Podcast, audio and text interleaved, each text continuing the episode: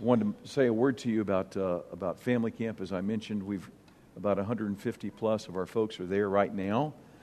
And uh, uh, Lewis has been uh, teaching uh, and leading a discussion. It's been very interactive and very good about uh, some of the biblical basis of the family ministry that we're moving toward when BJ is going to become pastor for family ministries. And as we look for a new youth pastor to come on board, um, and uh, uh, as, as, part of our transition over the next uh, months and years.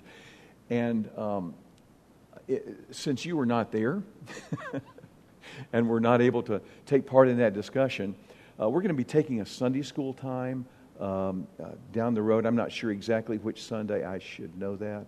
I have it written down. I forgot to get it before I came up here. I'm sorry. But we're going to take a Sunday school time period for uh, that to be laid out for everyone. Also, with more Q and A time and more focus on what are we looking for as in, in, in youth pastoral ministries. So there'll be a lot of give and take, and, and what's the process look like? So that's going to be an upcoming Sunday school hour for those who want to participate in that. So uh, we'll be letting you know um, about that. Uh, but uh, at family camp, it was just it was a wonderful time. The weather was beautiful. Um, the uh, uh, yesterday afternoon, five people were baptized, and uh, that's always a joyous time. And we look forward to family camp next year uh, when you can be with us, unless we're with the Lord. Because the things that we look at in Romans chapter 11 point in that direction. Every day is one day less until we are with Jesus. Um, I want you to turn with me in your Bibles, not to Romans 11, we're going to go there in a moment, but I want you to turn with me to Matthew chapter 12. Matthew chapter 12. I'm going to start reading in verse, 40, uh, verse 38. And then I'm going to move to Matthew 16. So, Matthew 12, verse 38. Then some of the scribes and Pharisees said to him, Teacher, we want to see a sign from you. But he answered and said to them, An evil and adulterous generation craves for a sign, and yet no sign will be given to it but the sign of Jonah the prophet. For just as Jonah was three days and three nights in the belly of a sea monster, so will the Son of Man be three days and three nights in the heart of the earth the men of Nineveh will stand up with this generation at the judgment and will condemn it because they repented at the preaching of Jonah. And behold, something greater than Jonah is here. Matthew chapter 16, starting with verse 1. The Pharisees and Sadducees came up testing Jesus, and they asked him to show them a sign from heaven. But he replied to you, when it is evening, you say, It will be fair weather, for the sky is red. And in the morning, there will be a storm today, for the sky is red and threatening. Do you know how to discern the appearance of the sky, but cannot discern the signs of the times? An evil and adulterous generation seeks after a sign, and a sign will not be given to it except the sign of Jonah and he left them and went away. What did Jesus mean by the sign of Jonah? At the simplest level, you could say, well, Jonah spent time inside the fish. Jesus spent time inside the grave. Both seem to be their final destinies. Both came out miraculously and victoriously. But there's something deeper here. Jonah was a Jew who had a message for the people of Nineveh that was not gospel good news, but it was bad news. You're going to die. God's going to judge you. And Jonah was delighted that that was going to happen. He didn't want to be the messenger because he thought there's an outside chance that they might repent, but they probably won't, so I'll tell them, you're going to die. He was thrilled that that was the content of his message. However, when you read the book of Jonah, to Jonah's dismay, Nineveh repented, believed, and was protect and was was was uh, the judgment was lifted. And Jonah did not like it one bit that God forgave those Gentiles. And neither did the Jews in the first century like it one bit. Because when you read through the book of Acts, unsaved Jews who rejected Jesus, they recoiled from the idea of those unclean Gentiles being in the church. Even the Christian Jews who saw God's plan more clearly hesitated. They, they thought at first maybe God can have two churches.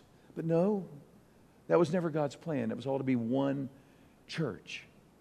And the Christian Jews accepted God's plan of salvation for all nations, and you can read that progress from Acts 10 on. And it was because they saw in Scripture that this was God's plan, and it had always been God's plan. So here's the question about the rest of the Jews who rejected Jesus. If, God, if Israel has rejected God, does that mean that God has rejected Israel? Because now the church is 99 plus percent Gentile. So if Israel has rejected God, has God rejected Israel? Over the centuries, Gentile Christians have a pretty poor track record with the way that we've treated the Jews persecution, anti Semitism. And now, of course, it wasn't only the Jews, um, I mean, it wasn't only the church that persecuted the Jews over the centuries. Other groups have persecuted the Jews for almost any reason that's available, or sometimes no reason at all. And the deeper reason for the persecution of the Jews over history is because Satan does not want Israel to exist. In fact, the first attempt at genocide in the book of Esther, I am convinced, was because Satan wanted to exterminate the Jews, did not want Jesus to be born. The seed of the woman promised in Genesis 3:15. Did not want the covenant that God made with Abraham to be fulfilled in Genesis 12. In you all nations of the earth will be blessed. And Satan, I will promise you, absolutely hates Romans 1 uh, 16, which says, I am not ashamed of the gospel. It is the power of God for salvation to everyone who believes, to the Jew first, and also to the Gentile. In the big picture of the book of Romans, we have been studying through this book, and Romans 1 through 5 are about justification. That is, how we are saved, how we are justified, declared righteous before a holy God. Despite our sin, Jesus took our sins upon himself and died on the cross in our place so that by faith in him, we can be saved. We can be redeemed through no merit of our own. That's justification in Romans 1 through 5. In Romans 6 through 8, we have the description of how we are to live by grace sanctification. Romans 9 through 11 answer troubling questions that linger about how God works, particularly about Israel and vindication of God's plan. And then Romans 12 through 16 focus on application of chapters 1 through 11 to specific areas of life. And that's really a, a fun section to go through, and we'll be entering that in just a few weeks, or maybe a couple of weeks. Paul has been saying throughout this book all have sinned, Jew, Gentile alike. All have fallen short of God's glory. Romans 6:23 the wages of sin is death. Remember, we've talked about this many times. Wages is something that's earned. You earn wages. The wages of sin is death. But the free gift of God, not something that we earn, something that is ours by grace. The free gift of God is eternal life through Jesus Christ. Romans 6:23. And that is true for all people, for Jew, for non-Jew or Gentile. That is how we are saved. Romans 9 through 11, Paul addresses God's salvation plan in history. And we've seen his heart in chapter 9. Look at chapter 9 verse 1. I am telling the truth in Christ. I'm not lying. My conscience testifies with me in the Holy Spirit. I have great sorrow and unceasing grief in my heart, for I could wish that I myself were accursed, separated from God for the sake of my brethren, my kinsmen according to the flesh, who are the Israelites. Look at chapter 10, verse 1. Brethren, my heart's desire and my prayer to God for them is for their salvation. Chapter 11, verse 1. I say then, God has not rejected his people, has he? So many Jews think that if they become Christians, they must give up being Jews because to them, Christianity is a Gentile religion. Paul makes it clear in Romans 9 through 11 that that's not true. And, and Lewis has made this case, uh, and, and he's, he's done it clearly as he has walked us through Romans 11, step by step. And I want to remind you that this chapter has a very specific point. It's not about money management, it's not about how to parent. It has a very specific focus, but that specific focus has the foundation of God's sovereignty in your life and mine because God keeps his promises. And that's what this is about. And that is an, underlying truth in which we should revel and rejoice. God is faithful to his promises. So now we've walked through this chapter. We've seen the terrain, the hills and the valleys, especially in chapter 11. And this morning, instead of walking through chapter 11, I want to jog through chapter 11. I want to spend, there have been some things that, that I've wanted to say, that I wanted to comment on. And listen, I talked about this as well. Things that lead up to the great doxology in chapter 11. To Take a look at verse 33. Chapter 11, 33. Oh, the depth of the riches, both of the wisdom and knowledge of God. And then the doxology continues, and we're going to look at that in just a moment. But I am not going to do a detailed study of that uh, doxology this morning. I'm leaving that for Lewis because I love him. he has taken us through this chapter, and I'm not going to take the doxology away from him. That's, that's just the fun, the great way to end this chapter. So I, I wanted to make some comments jogging through chapter 11, and, and we'll, I think this works out pretty well. God has made his premise clear in chapters 9 and 10. In rejecting, here, here's the point. Now get this. In rejecting God's Messiah, his son Jesus, Israel has rejected God. In fact, that's how the opening question came about. In fact, take a look back at chapter 10, verse 21. But as for Israel, he says, All the day long I have stretched out my hands to a disobedient and obstinate people. Well, if that's true, if those two adjectives are applied to Israel, disobedient and obstinate, if that's what they are like, then the opening question is very pertinent. If Israel has rejected God, then does this mean that God has rejected Israel? And that's the, the point that he makes in the first 10 verses is that God has not totally rejected Israel. There is a faith remnant. Look at verse 1. I say then, God has not rejected his people, has he? And the, the very first verb, rejected, is, is a verb that's in the middle voice. And here's what that means it means to push away from oneself. Not just to push away, but to push away from oneself. How does Paul answer this question? Has, God, has Israel pushed them away from himself? The first way he responds is something you don't pick up strongly in English. Um, I used to have a friend when I was in seminary who was interested in dating girls a lot, um, but he was so shy he would never ask anyone out. His name was George. And George, he would ask out a girl this way You don't want to go out with me, do you? Nah.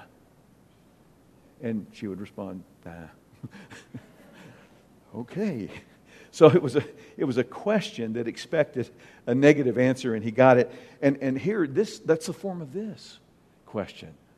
It's a negative question. The form of grammar expects a negative answer. That's the first way he responds, is just by the way he phrases the question. And then he strengthens it by the statement, May it never be. Oh, we've seen that before. May it never be. What a ghastly thought. No, no, no, no, no. Absolutely not. What, it's a very strong denial. And third, he offers himself as a case study.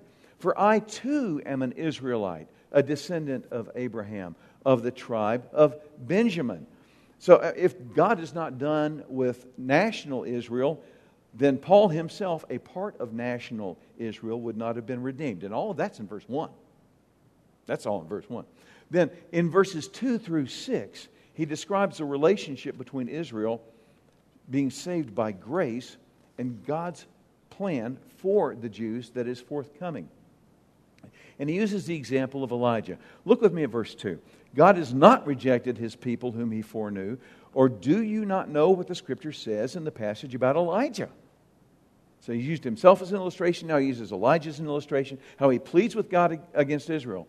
Lord, they have killed your prophets. They have torn down your altars. I alone am left, and they are now seeking my life. But what is the divine response to him? I have not, I have kept for myself 7,000 men who have not bowed the knee to Baal. In the same way, then, there has also come to be at the present time a remnant according to God's gracious choice. There are many Jews who are being saved. I mean, this is, this is actually the story of the Chinese church. You, you don't, there's this remnant. God is at work, Jews, Gentiles. God always is doing more than we are aware that He is doing. And He's doing it by grace. Look at verse 6. But if it is by grace, it is no longer on the basis of works. Otherwise, grace is no longer grace. God is not saving them by their works. God is not saving us by our works. God saves us all by His grace. That's the principle by which He operates.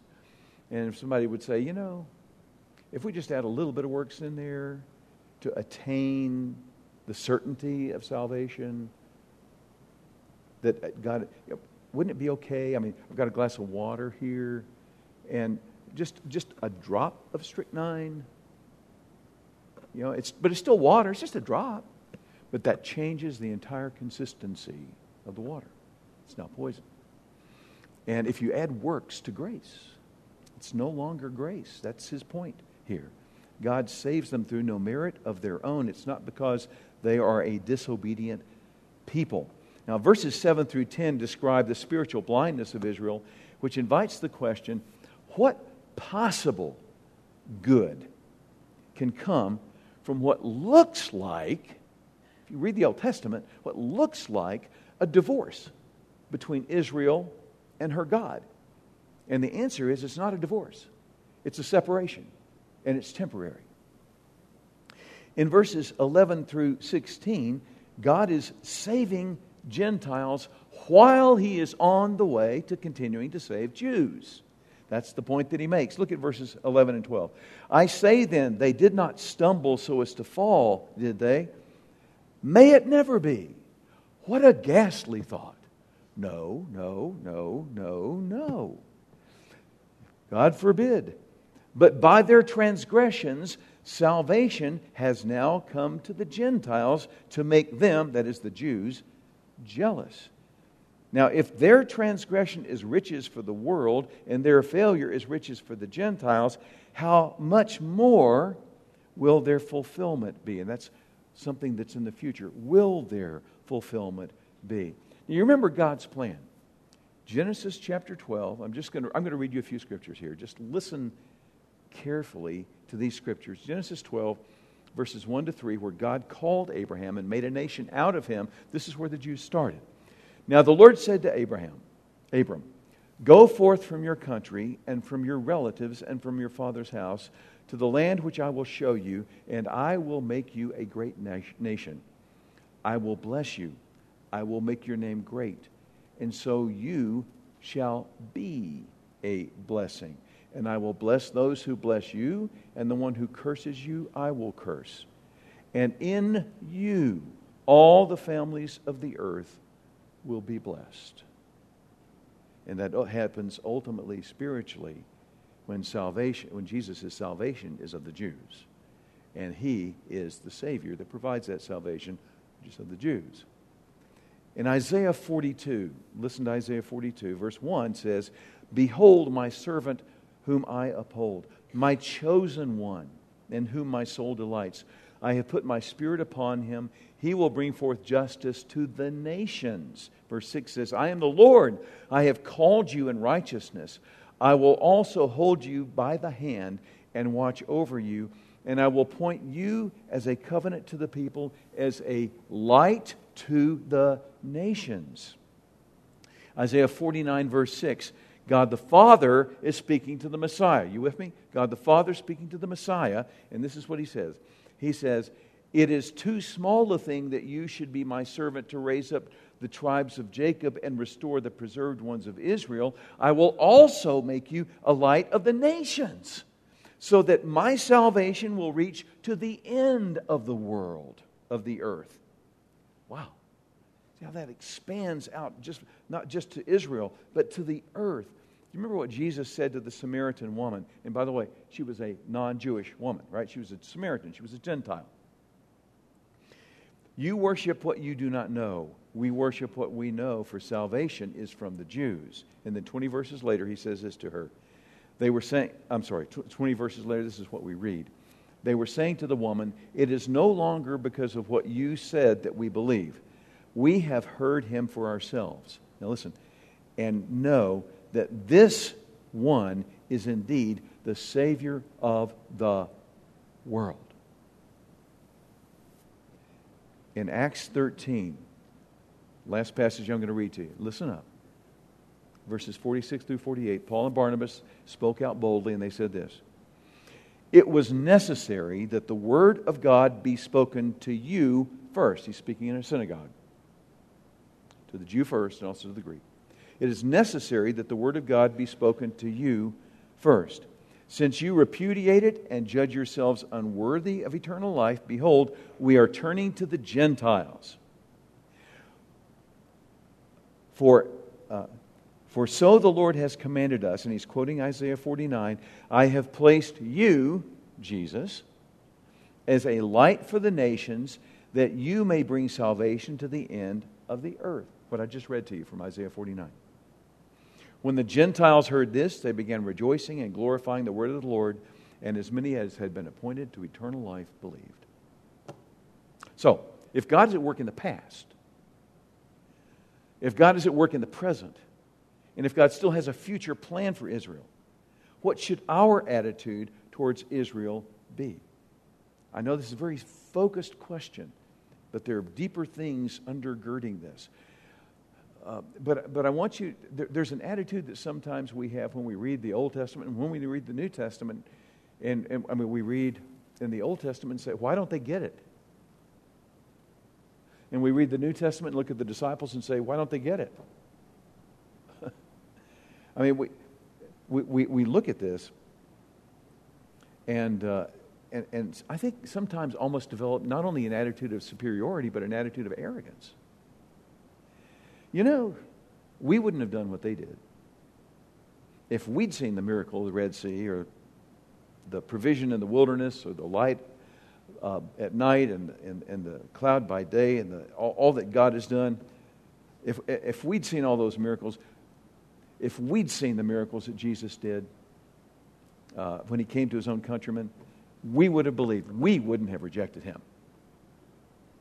That's the attitude that Paul addresses in verses 17 through 24.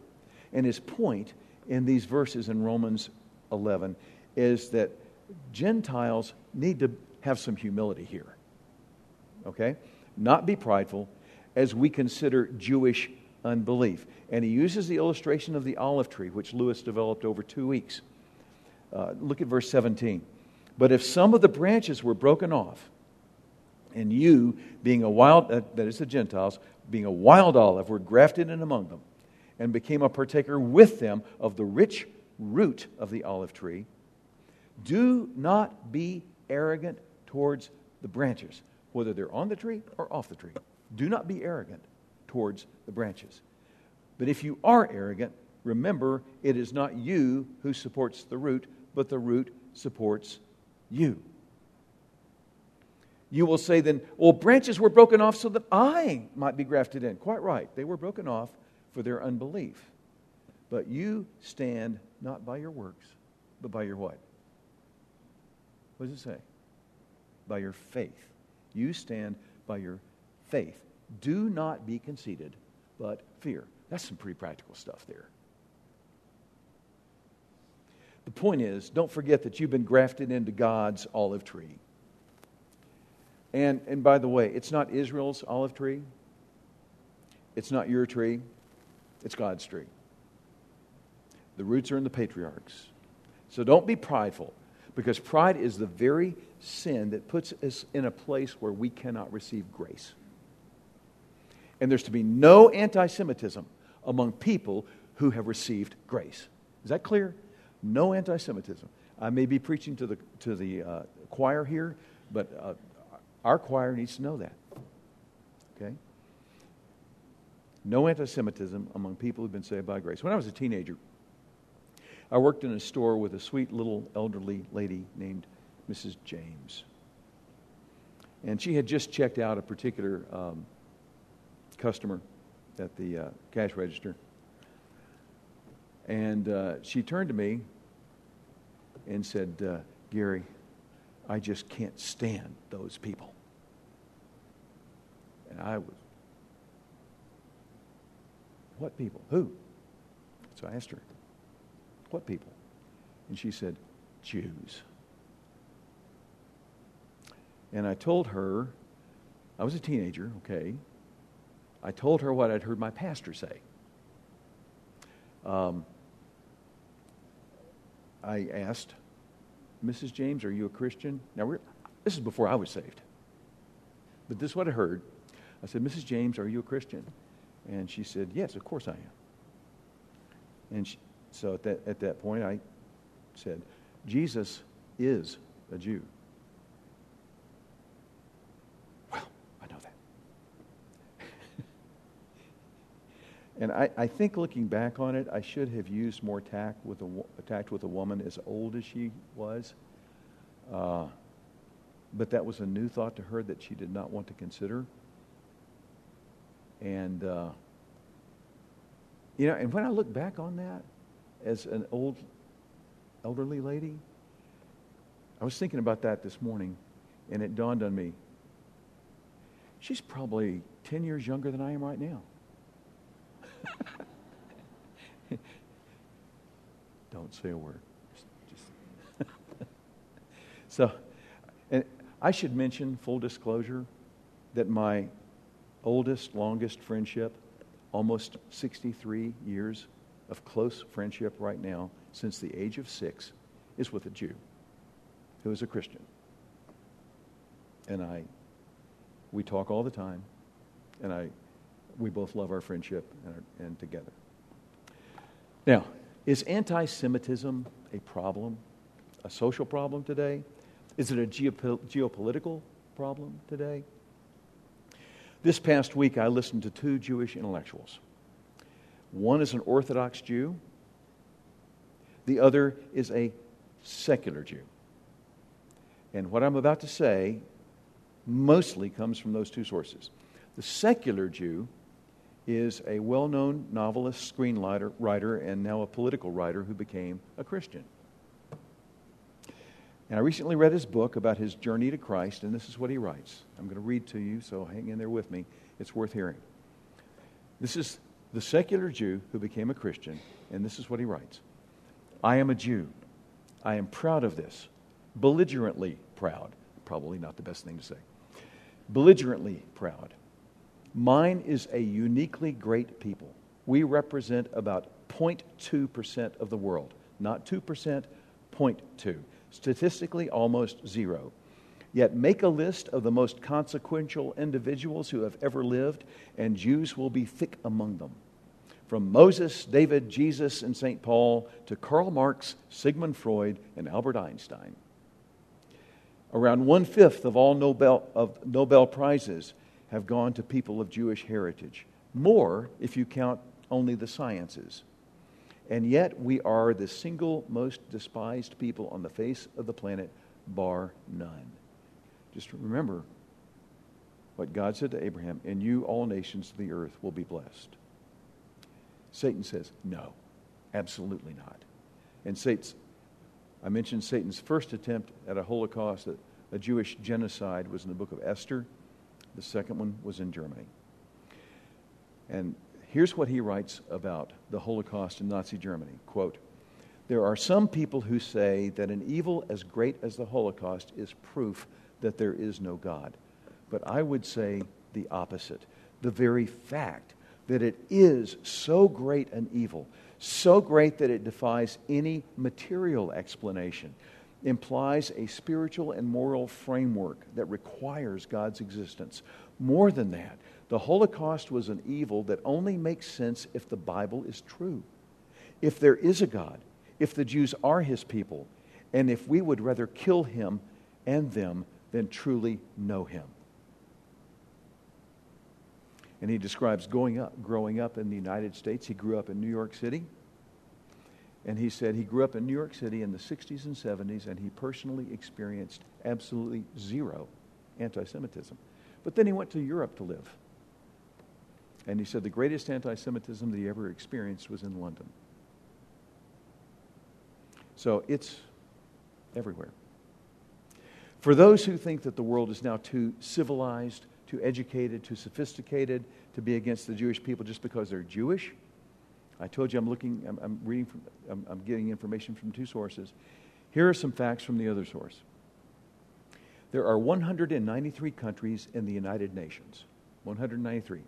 Consider the United Nations, the UN Human Rights Council. That's the one that we always hear from, the Human Rights Council. How many resolutions against China with their forced abortions? How many resolutions uh, against North Korea, which is a prison state, against Iran, against Iraq, against Cuba? The UN Human Rights Council has issued 135 resolutions criticizing countries for various human rights abu- abuses. 193 countries 135 resolutions. 68 of the 135 resolutions are against Israel. So half of them are against one country. All, okay, so the United States General, um, United Nations General Assembly from 2012 to 2015 adopted 97 resolutions criticizing countries. Of those 97, 83 were against Israel. UNESCO, the United Nations Educational and Scientific Corporation, it's supposed it focuses on education, right? Do they have any resolutions against Hamas for using schools to launch rockets against Israel? No. They adopt about 10 resolutions every year. How many are against Israel? All of them. World Health Organization adopts about one resolution a year, always against Israel. Now, brothers and sisters, this is, this is not, this is racism. Not against blacks or Hispanics or Asians, against Jews on a global scale. The survival of Israel as a people is just miraculous. The Jews were a nation with no homeland from AD 70 until 1948, a nation continuing to exist without a homeland, without a country.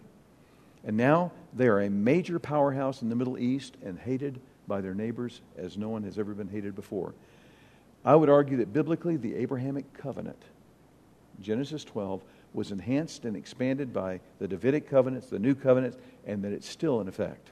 That Israel as a nation is still God's chosen people. And we see the priority of Jewish evangelism in the book of Acts. We see it in Romans 1.16.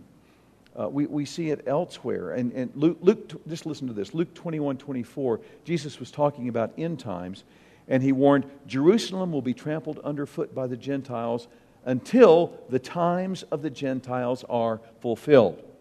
That's an, it's an immediate prophecy of the destruction of Jerusalem in 70 AD. But Jesus' point was this is not the end of God's plan for the Jews at the times of the Gentiles when they are fulfilled, a time when Israel has either been under the domination or the threat of Gentiles, when that is fulfilled, Jesus will return and the times of the Gentiles will be over. And if the times of the Gentiles does indeed come to an end, that implies that Israel again emerges onto the prophetic scene, which is what we have today. Things are in place. In the first century, Israel was just a gnat, a little gnat on the rump of the great beast of Rome. Just a gnat. Today, in the 21st century, Israel is center stage in world events. Now, do not mistake what I'm saying here. This is not an Israel right or wrong statement. In the Old Testament, God was not pleased when Israel did evil, and he judged them, judged her, and punished her severely. I am saying that anyone who hates the Jews in principle, either nationally or individually, just because they're Jews, if you're walking across a field, an open field, and whether there's a thunderstorm or not, I'd be real careful. You can think about that. When you look at Romans 10 and 11, when you look at, look at the book of Revelation, where Israel is surrounded by hostile armies and persecuted, I think that today's newspaper editors could learn a few things. Okay, so here's what it comes down to. In Romans 11, 25 to 32, one day all Israel will be saved. God's plan will still be fulfilled. Orthodox Jews have been puzzled by two pictures of the Messiah in the Old Testament. There was a, a Messiah that seems to be a suffering servant Messiah. And then there's this victorious Messiah who comes ruling and reigning as the King of Kings. And, and some rabbinic teaching held that, well, maybe there are two Messiahs. There's a Messiah ben Joseph, son of Joseph, the, the suffering servant, who will be a Savior who will die, and Messiah ben David, the, the kingly uh, servant, a kingly Messiah. The New Testament resolves this Old Testament paradox by pointing not to two Messiahs, but to one person who comes two times. Jesus will return, and when he does, all Israel will be saved. Lewis talked about this phrase last week, and if you didn't hear his excellent message, you should go online and listen to it. Does this mean that every single Jew alive at that time, without exception, will be redeemed? It may. Or elsewhere, Scripture describes collective decisions in a way that includes the possibility of exceptions. The whole town went out and believed. Well, what about the babies? You know, it, so whichever it is, whenever that day is, and, and I think it may be connected with the prophetic events at the end of the tribulation. Remember those 144,000 Jewish evangelists? Are they the cause of this or the effect of this? I don't know. But Jews en masse will, as Isaiah said, look on him whom they have pierced and will believe. Look at verse 25. For I do not want you, brethren, to be uninformed about this mystery, so that you will not be wise in your own estimation, that a partial hardening has happened to Israel until the fullness of the Gentiles has come in. What Jesus said in Luke chapter 21, Paul uses the same phrase right here. The fullness of the Gentiles will come in. So that all Israel will be saved, just as it is written the deliverer will come from Zion he will remove ungodliness from Jacob. This is my covenant with them when I take away their sins. And when we utter the words in prayer of the Lord's Prayer, Thy kingdom come, this is what we're praying for. There's a famous old one line, eight word rhyme. How odd of God to choose the Jews. Have you ever heard that? How odd of God to choose the Jews. It, was, it became famous in the early parts of the last century. How odd of God to choose the Jews, which was actually it was an, sort of an anti-Semitic rhyme in, in urbane tones. How odd of God to choose the Jews. Uh, and over the decades, Jewish, Jewish humorists have responded, and my favorite one is this Not odd of God, the Goyim Anoyim. I don't really have any great point about that. I just want to tell you about it. I love it. but the, the message is I'm not ashamed of the gospel. It's the power of God for salvation to everyone who believes, to the Jew first and also to the Greek. For in it, the righteousness of God is revealed from faith to faith, just as it stands written, the just shall live by faith. Don't forget, all the apostles, including Paul, were Jews. All the early Christians were Jews. Don't forget, Jesus not was, is a Jew. And our task is clear. Sometimes people are misguided and think that now, when the body of Christ is predominantly Gentile, it's patronizing or insensitive or rude, to maybe even colonialistic, to try to evangelize Jews. And this is especially true in mainline denominations where, in the name of political correctness or tolerance, or hey, okay, let's just be honest, coexist. But not to tell the Jews about their Messiah is deeply anti Semitic. It is the ultimate hate crime. C.S. Lewis was on target when he wrote, quote, In a sense, the converted Jew is the only normal human being in the world. Everyone else is, from one point of view, a special case dealt with under emergency conditions. Unquote. Now, that's probably overstated because God has had a plan from the beginning. But why, why spend so much time with all this? what does Romans 11 spend so much time with all this? Maybe because this is this is, is the theme of one of the most extensive sections in Romans. I mean, 9 through 11. It's the theme that runs throughout the Old Testament and is immensely important to God. Maybe because it would have changed history if we had lived by it. Maybe because the Holocaust could happen again. Maybe because in the gospel, we see God's response not only to the sin of anti Semitism, but in the gospel, we see God's response to every sin that we have. Now, Lewis is going to teach, teach the doxology next week, but I want to make a couple of comments about it. Look at verse 33. It begins, Oh, the depth of the riches, both of the wisdom and knowledge of God.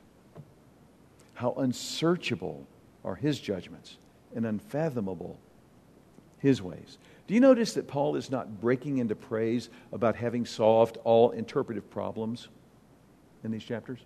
That's not what he praises. He's not giving answers to all possible questions, and that's what he's praising. His answer is in a way that God has the answer. God is the answer. It's remarkable. The whole doxology is prompted by what we, not by what we know, but by what we don't know. Or more precisely, the doxology is about what we know that we don't know about God in verse 33. How unsearchable are his judgments and unfathomable his ways. Question Can you do anything, anything at all, to inform God? No. Look at verse 34. For who has known the mind of the Lord? Who became his counselor? He's quoting Old Testament in verses 34 and 35. But in verse 34, can you do anything? Can you do anything at all to advise God? to inform him to become his counselor? Well, no. Verse 35 Who has first given to him that it might be paid back to him again? Can you do anything, anything at all to put God in your debt to where he owes you? Well, no. Verse 36 gives the reason. There's a triple preposition here, puts it all together from, through, and to. For from him, he's the source of all things, the origin of all things, the first cause. And through him, he's the sustainer of all things, the effective cause. And to him, he is the goal of all things, the final cause. Are all things. To him be the glory forever. And the word glory has a definite article, not just glory, but the glory, the supreme glory a king might have derived glory, but you, he doesn't have glory in himself, intrinsic glory. You take away the crown, you take away the robe, you take away the clothes, and you put on homeless man's clothes, and you won't be able to tell the difference from a homeless man. There's no internal, intrinsic glory. The only internal, intrinsic, majestic, unfathomable glory is in God. His glory is who He is. His glory is the sum effect of all His attributes. God is so much more than my solution to the problem of my sin or to the problem of sin in the world. He is the sum of all things. Can you do anything, anything at all to enhance Him, to add to His glory? No. But can you do anything, anything at all to please Him? Therefore, I urge you, brethren, by the mercies of God, to present your bodies a living and holy sacrifice, acceptable to God, which is your spiritual service of worship. And do not be conformed to this world, but be transformed by the renewing of your mind, so that you may prove what the will of God is, that which is good and acceptable and perfect. Lord, I thank you.